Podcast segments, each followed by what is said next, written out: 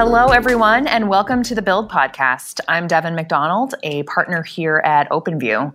OpenView is a venture capital firm based in Boston, and we invest exclusively in B2B expansion stage software companies. In this season of Build, I've been interviewing different leaders from top SaaS companies about the first 100 days pertaining to some major change or pivot within their organization. And today we have Alex Shootman, who is the CEO of Workfront, a company in OpenView's portfolio. Prior to joining Workfront, Alex was the president of Apptio, prior to that, Eloqua, and he's also held executive positions with Vignette, BMC Software, and IBM. Incredibly successful career. Hello, Alex. Hi, how are you doing? Thanks for having me. Very good. Thanks for joining us. So, Alex, you joined Workfront as CEO in 2016. Correct. Um, and at that time, uh, the business had was already quite large. You had north of, of 500 employees. The company had already raised its E round. How many cu- customers did you did you have at that point? We had about 3,000 customers at that point. 3,000. Wow, impressive. So, by all means, a very successful SaaS business. It was a real. It's a real company. Yeah, absolutely. And so, you know, at that point, you know, it seemed like Workfront needed a real sort of boost to get to that next hurdle of growth. And and you were brought in as the experienced growth stage CEO that could really take the business to the next level, given your track record with companies like Apptio and Eloqua. So, for the purposes of today's podcast, I would love to talk about the first 100 days mm-hmm. at Workfront as the CEO, because I'm sure this was a really exciting time, but I'm sure mm-hmm. it's stressful. And I think it would be a great story to, to tell. Yeah. In the weeks leading up to your start date, what was your what was your game plan? What were the key objectives that you wanted to achieve when you when you stepped into the role? Before I started, I created a startup plan. It actually says Workfront Startup Plan, and hmm. it had several elements in it. You know, so the first element was a, a, set of things that I called reviews, where I wanted to look at what's the as is situation, what are the targets, what are the issues, and so there were there were eight things in there. You know, what is the financial situation? What is, you know, what's on the income statement, the balance sheet, cash flow? How do we budget? How do we report? How does revenue generation work? You know, how do we do forecasting? What do our, what do, how do we acquire new logos? What's our average sales price? I, I wanted to go through products. What are the titles, the pricing, the performance, the roadmap? I wanted to understand the customer base you know what's what does attrition look like? What does satisfaction look like? Usage look like? How do we do reporting? What metrics do we look at? How, what's the board management look like? You know the content the scheduling from a people perspective what's our hiring and recruiting and comp and benefits? And you know if we have any surveys what do those look like? And and then kind of some major processes i wanted to understand like basics on how do we do our bookkeeping you know, what does demand generation to close look like? Our customer life cycle. What does the product development life cycle look like? So there, there was a set of things that I just wanted to understand, if you will, that were functional areas of the business. And then I, I wanted to understand organizations you know, going through the dozen or so major organizations and looking at their structure, their recent accomplishments, you know, what their current plans were, how they measured themselves. And so those would be things you'd expect like sales, marketing, customer success, services, finance. And then I really wanted to, I would say the, the, the last piece that I really focused on was time allocation. You, know, if you think about it, time is your greatest weapon that you have in a in a kind of role like I have. And so I really I actually scheduled out the first hundred days. I, I completely scheduled it out with, you know, our all hands meetings, customer travel, travel to each of our locations, analyst meetings, ton of round tables. But that was another thing that was important to me was to not get trapped at headquarters in the first hundred days, but make sure that I had been in customer offices, that I'd been in our other, you know, our other locations. So, you know, Devin, I actually, I'm sure there's a lot of things that were missing from it, but going into the first hundred days, I had created for myself at least what I thought was a fairly scripted startup plan.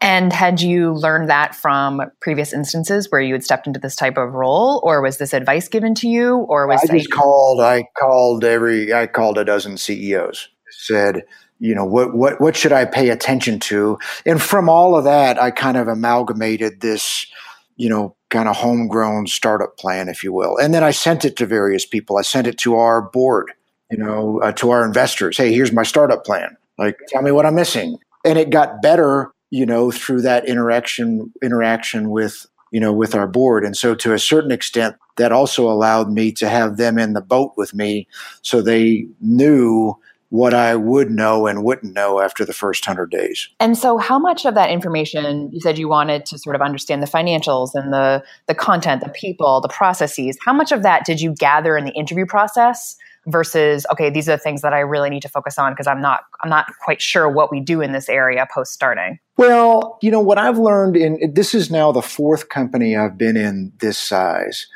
And what I've learned is that the devil in in in really executing well, the devil is in the detail, right? Mm-hmm. So you can say, "Hey, do we have a product dev cycle?" Yeah, every company's got a product dev cycle, right?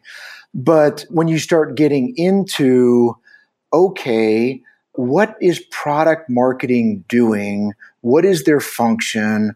What's the talent that's in there? How do they describe the product? How do we think about our epics and our stories and how do we think about that in this quarter and next quarter. And so i think that you can get a general view that says for example what does our development lifecycle look like or what does our pipeline management process look like in the interview? But to be able to execute well the reality is is at a level of detail and you're just not going to know that until you get in and start doing it right until you're you're in the seat and spending time with the people in the teams. I had a coach once tell me alex you cannot learn to swim in the front yard. And so i think that the interview process is like being in the front yard and kind of asking people yelling to people over the house what it's like in the pool. Yep just gotta get in that diving board and, and jump in.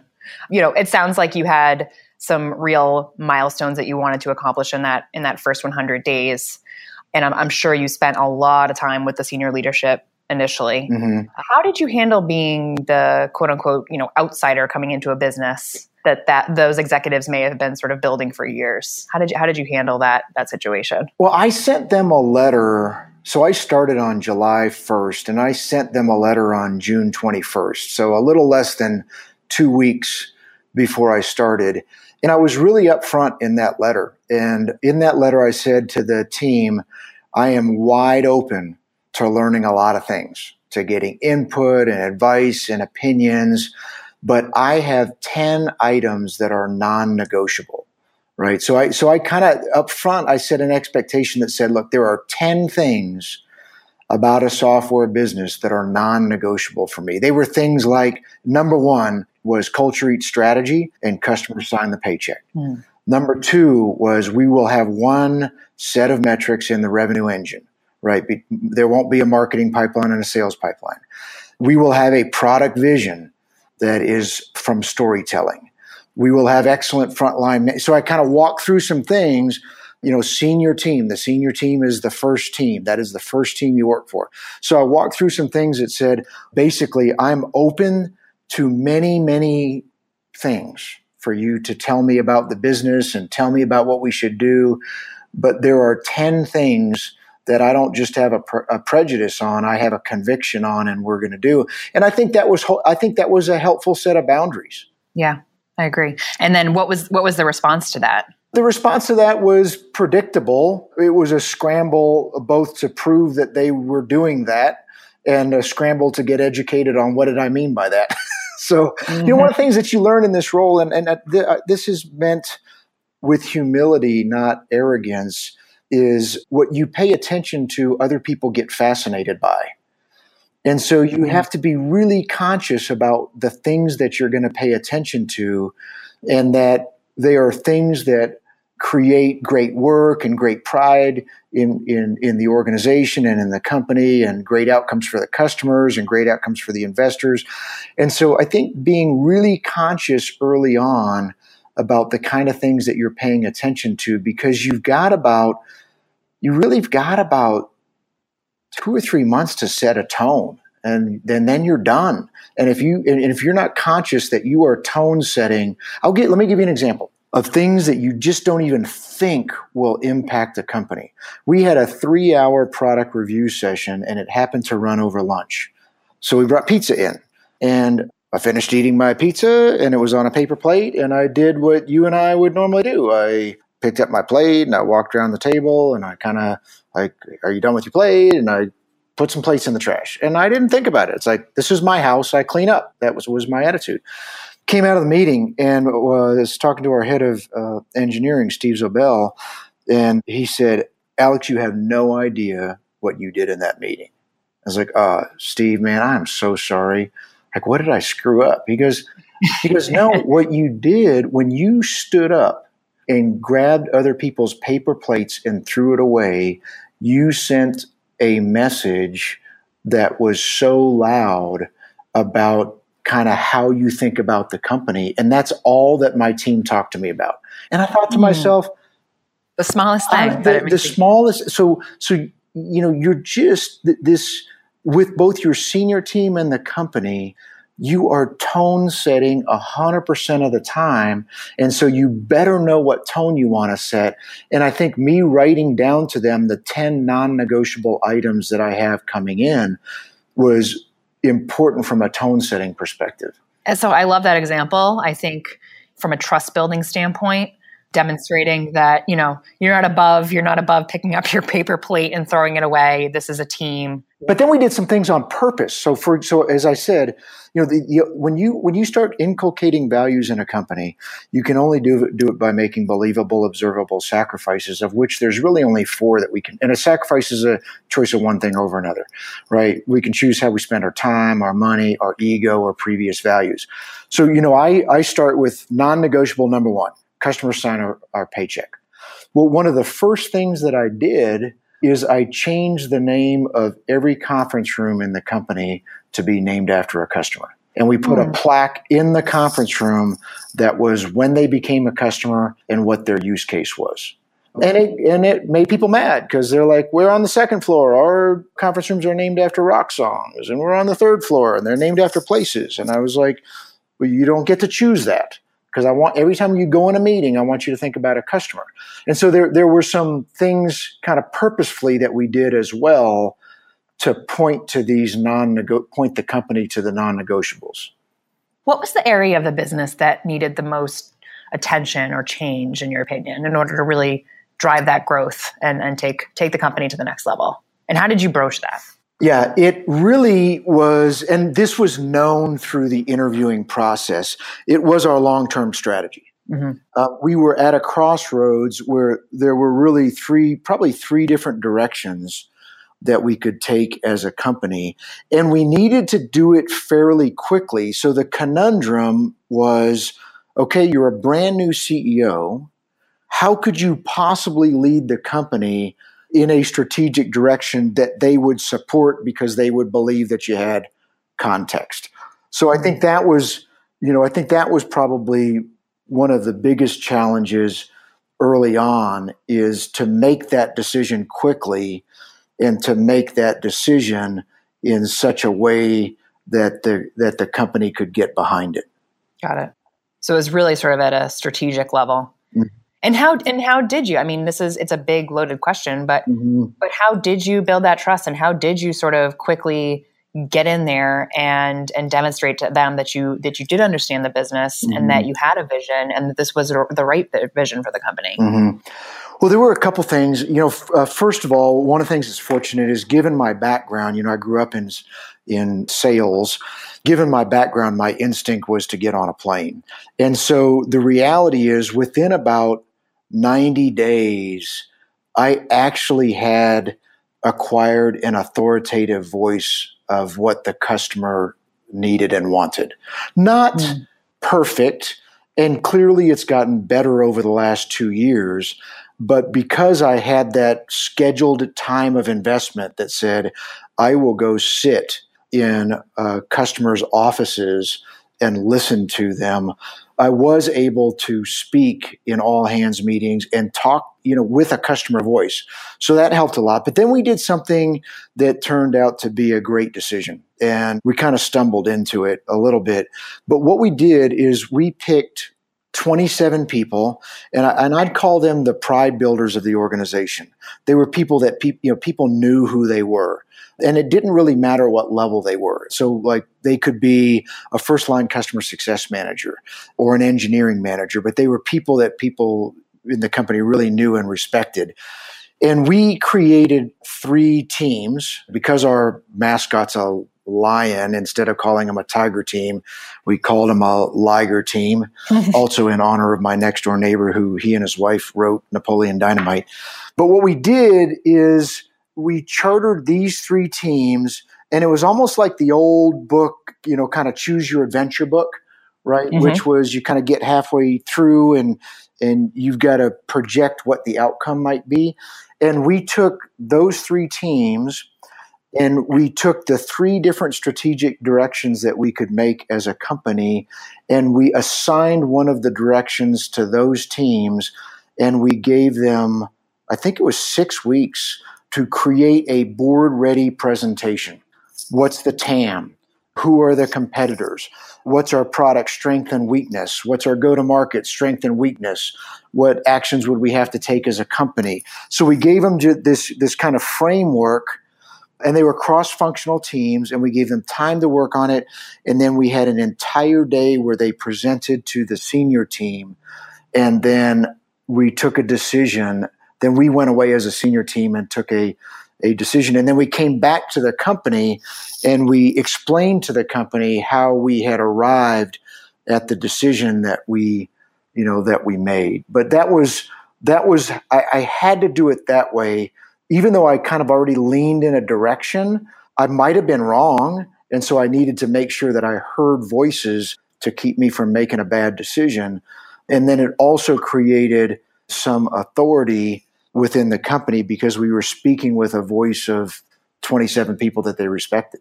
Yeah, so the 27 people they respected combined with you, you know, getting on the road and having many many conversations with customers really just kind of built that that platform of trust. It and I would like. say the third thing is when I was in front of customers, I would I would say to the customers, "So uh, my team tells me you do this with our product," and they would say, "Well, not really, but let me explain to you what we do with your product." And I heard that so many times that we you know we charted a project by our product marketing team where the only thing they did is they went into our customer base and they asked the question, What is the job you hired our product to do?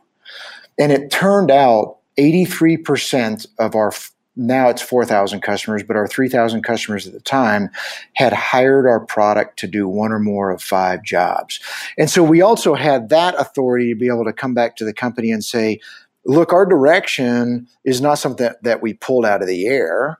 Our direction is a combination of these 27 smart people and the voice of our customer. And it is, that, it is upon that that we are making this strategic decision. It's not up, upon, you know, the uh, wisdom of a CEO coming in and saying, thou shalt go in this direction. So I'm sure you spent a great deal of time in the interview process getting to know different board members mm-hmm. prior to ultimately receiving your, your offer to join mm-hmm. as CEO.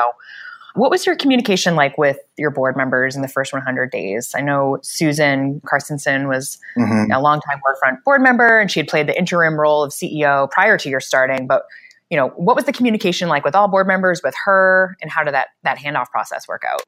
Well, Susan was awesome. I mean, uh, uh, Susan left the day I arrived. Mm. You know, so that uh, she did not actually show up for my first day. I'll get out. So on my first day, we had an all hands meeting, and Susan did not show up to introduce me. Actually, to introduce me, we chose Scott Johnson, who is the founder of the company and still the chairman, you know, still the chairman of the board. So Scott introduced me to the company. Susan wasn't there. We had an all hands meeting, and so the the transition was was immediate like within and that was i'm assuming intentional oh, i mean that yeah. that uh, make a statement yeah it was it was an intentional decision between susan and myself to basically say Susan doesn't exist anymore. And so obviously that took a, you know, a humble ego on Susan's part, which I certainly, you know, appreciated and, and, and it took some planning on, you know, on her and my part. And then in terms of the board members, we've just got a great relationship with you know with the board. There's people speak their mind. They they've got strong opinions. I mean you all know scott. Scott actually doesn't sit on the board because there's there's people that sit in the OpenView seats on the board. But what was great is Scott has seen so many things. I called Scott up, and Scott had not been attending board meetings. I said, Scott, man, I just would appreciate if you'd come to the board meetings yeah. and be a resource for my management team to help them see things that they might not see. And so we've interacted really openly. You know, my view with the board is there are fans and they want us to be successful. And as a result, we owe them 100% of the truth 100% of the time. So, you know, bad news travels fast with the board because our view is they want us to win. So, like, why are we going to keep bad news from them? Because, you know, stuff breaks and we got to fix it and we're all big kids. And so, um, I just, I would say the, the flow of information with the board members was fantastic. I talked to them. I scheduled basically, I went to each board member and said, How do you like to communicate? Do you like something on the calendar? Do you like me to just call you informally? And, and I would say for the first two or three months, I just, you know, the ones that like a scheduled call, it was on my calendar. Mm-hmm. The ones that just said, call me on your way to work, I just called them on the way to work. And then, you know, and then once we got to know each other, that, that, uh, you know, all that kind of slowed down. But I, I would just say more than anything, we set an expectation with the management team, which was, these are these are not our adversaries they are our biggest fans and we are going to go into every conversation with them telling them 100% of the truth that we know in the business. I love that. Very smart. So you've it's now been a couple years. Mm-hmm. You have been the CEO. I know Workfront has been incredibly successful mm-hmm. in recent years. But looking back to mm-hmm. that first 100 days, you, you, mentioned, you know, I didn't do it perfectly. It mm-hmm. sounds like you did it pretty damn well. But what would you do differently? Is there anything that you look back and you're like, ah, oh, I should have done that in the first few months? I think that you know, my biggest mistakes have have been in do, trying to do too much too fast. You know, we've got a really clear view of where we're trying to go. I've got a great sense of impatience because I think that we can be one of the next really important software companies on the planet. And, and I say that just from sitting in customers' offices and listening to what they say they do with our software.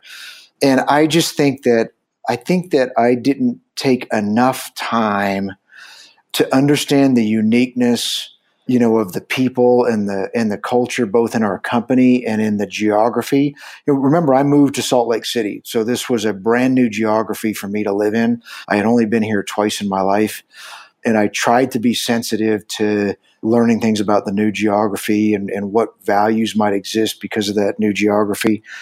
But i think devin you know my biggest mistakes were all in trying to go 100 miles an hour from the start on everything that I thought we needed to impact the company kind of all at once, as opposed to being thoughtful on the sequencing that probably ought to really occur.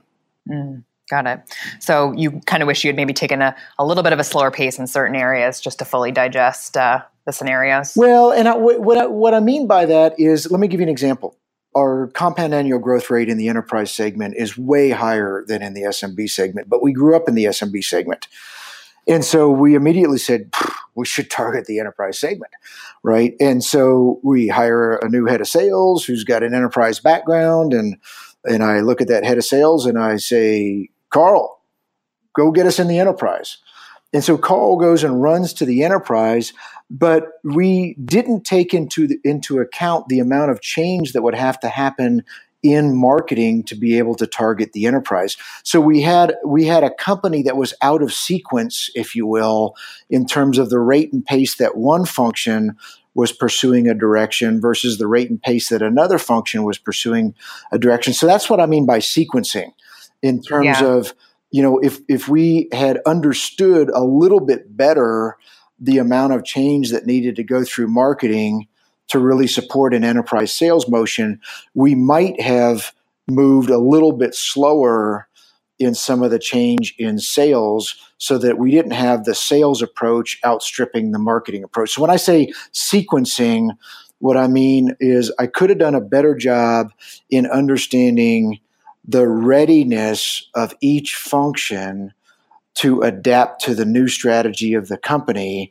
and then by by doing that making sure that we were sequencing each function effectively. For example, we were just barely putting a customer success management function in place. Well, if we don't have a customer success management function, um, you know, then what do we really expect out of the account management organization versus uh, what could we expect if we ultimately got an excellent customer success management organization in place? I got it. So it's almost like every every little change that you make, or even big change, to what what impact does that have on other organizations within the company, and are they prepared for that change? Kind of really thinking that through. You know, and I think the I think the my first two years of my degree in university was biology before I realized that that wasn't going to work because I wasn't smart enough for that. But you know, a software company is a biological organism. And so there's no part of any function that you take an action upon that doesn't impact another function. And so that's what I mean by sequencing that says like how how do you make sure that when you're driving the company in a direction that you understand a strategy change in one function and either the impact that it has on another function or the readiness that the other function has to accept the change that's happening in the first function.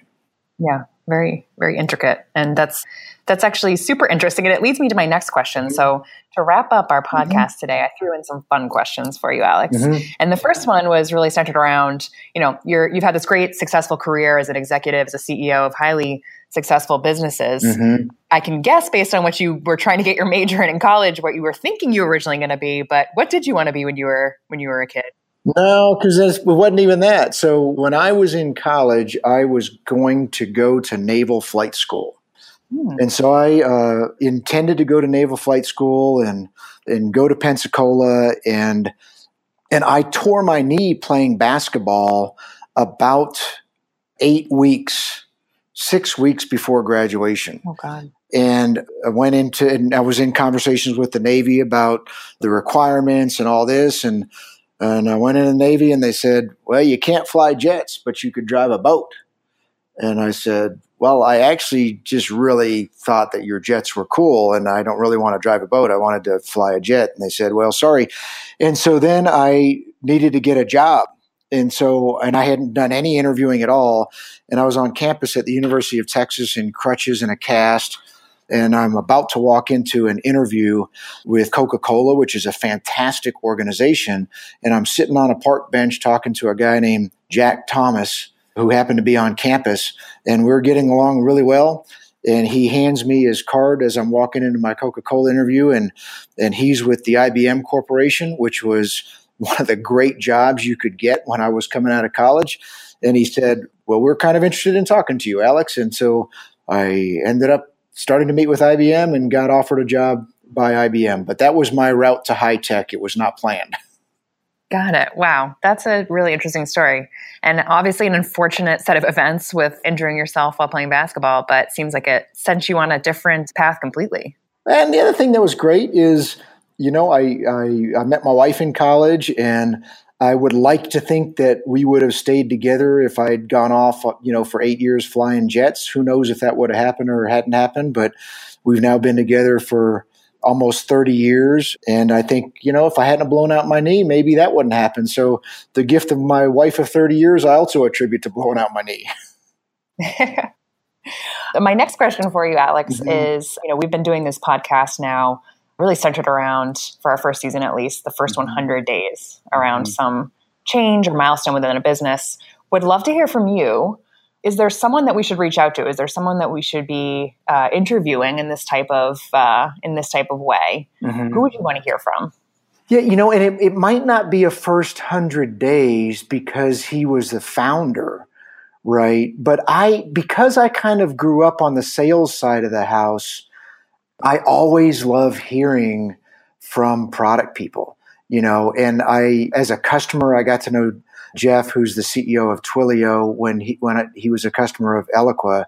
But, you know, I just think that's such a fascinating company, the, the kind of product that they created and how it gets embedded with developers and their go to market model was so, you know, was so different. And, you know, so he's the kind of guy that I'd love to hear some of the questions that you asked me, but it wouldn't necessarily be kind of first hundred days because he's a he's a founder. But for me, what's interesting is just their business model is so different from things that I'm used to, and he comes at things from a product point of view instead of from you know from a sales and marketing point of view.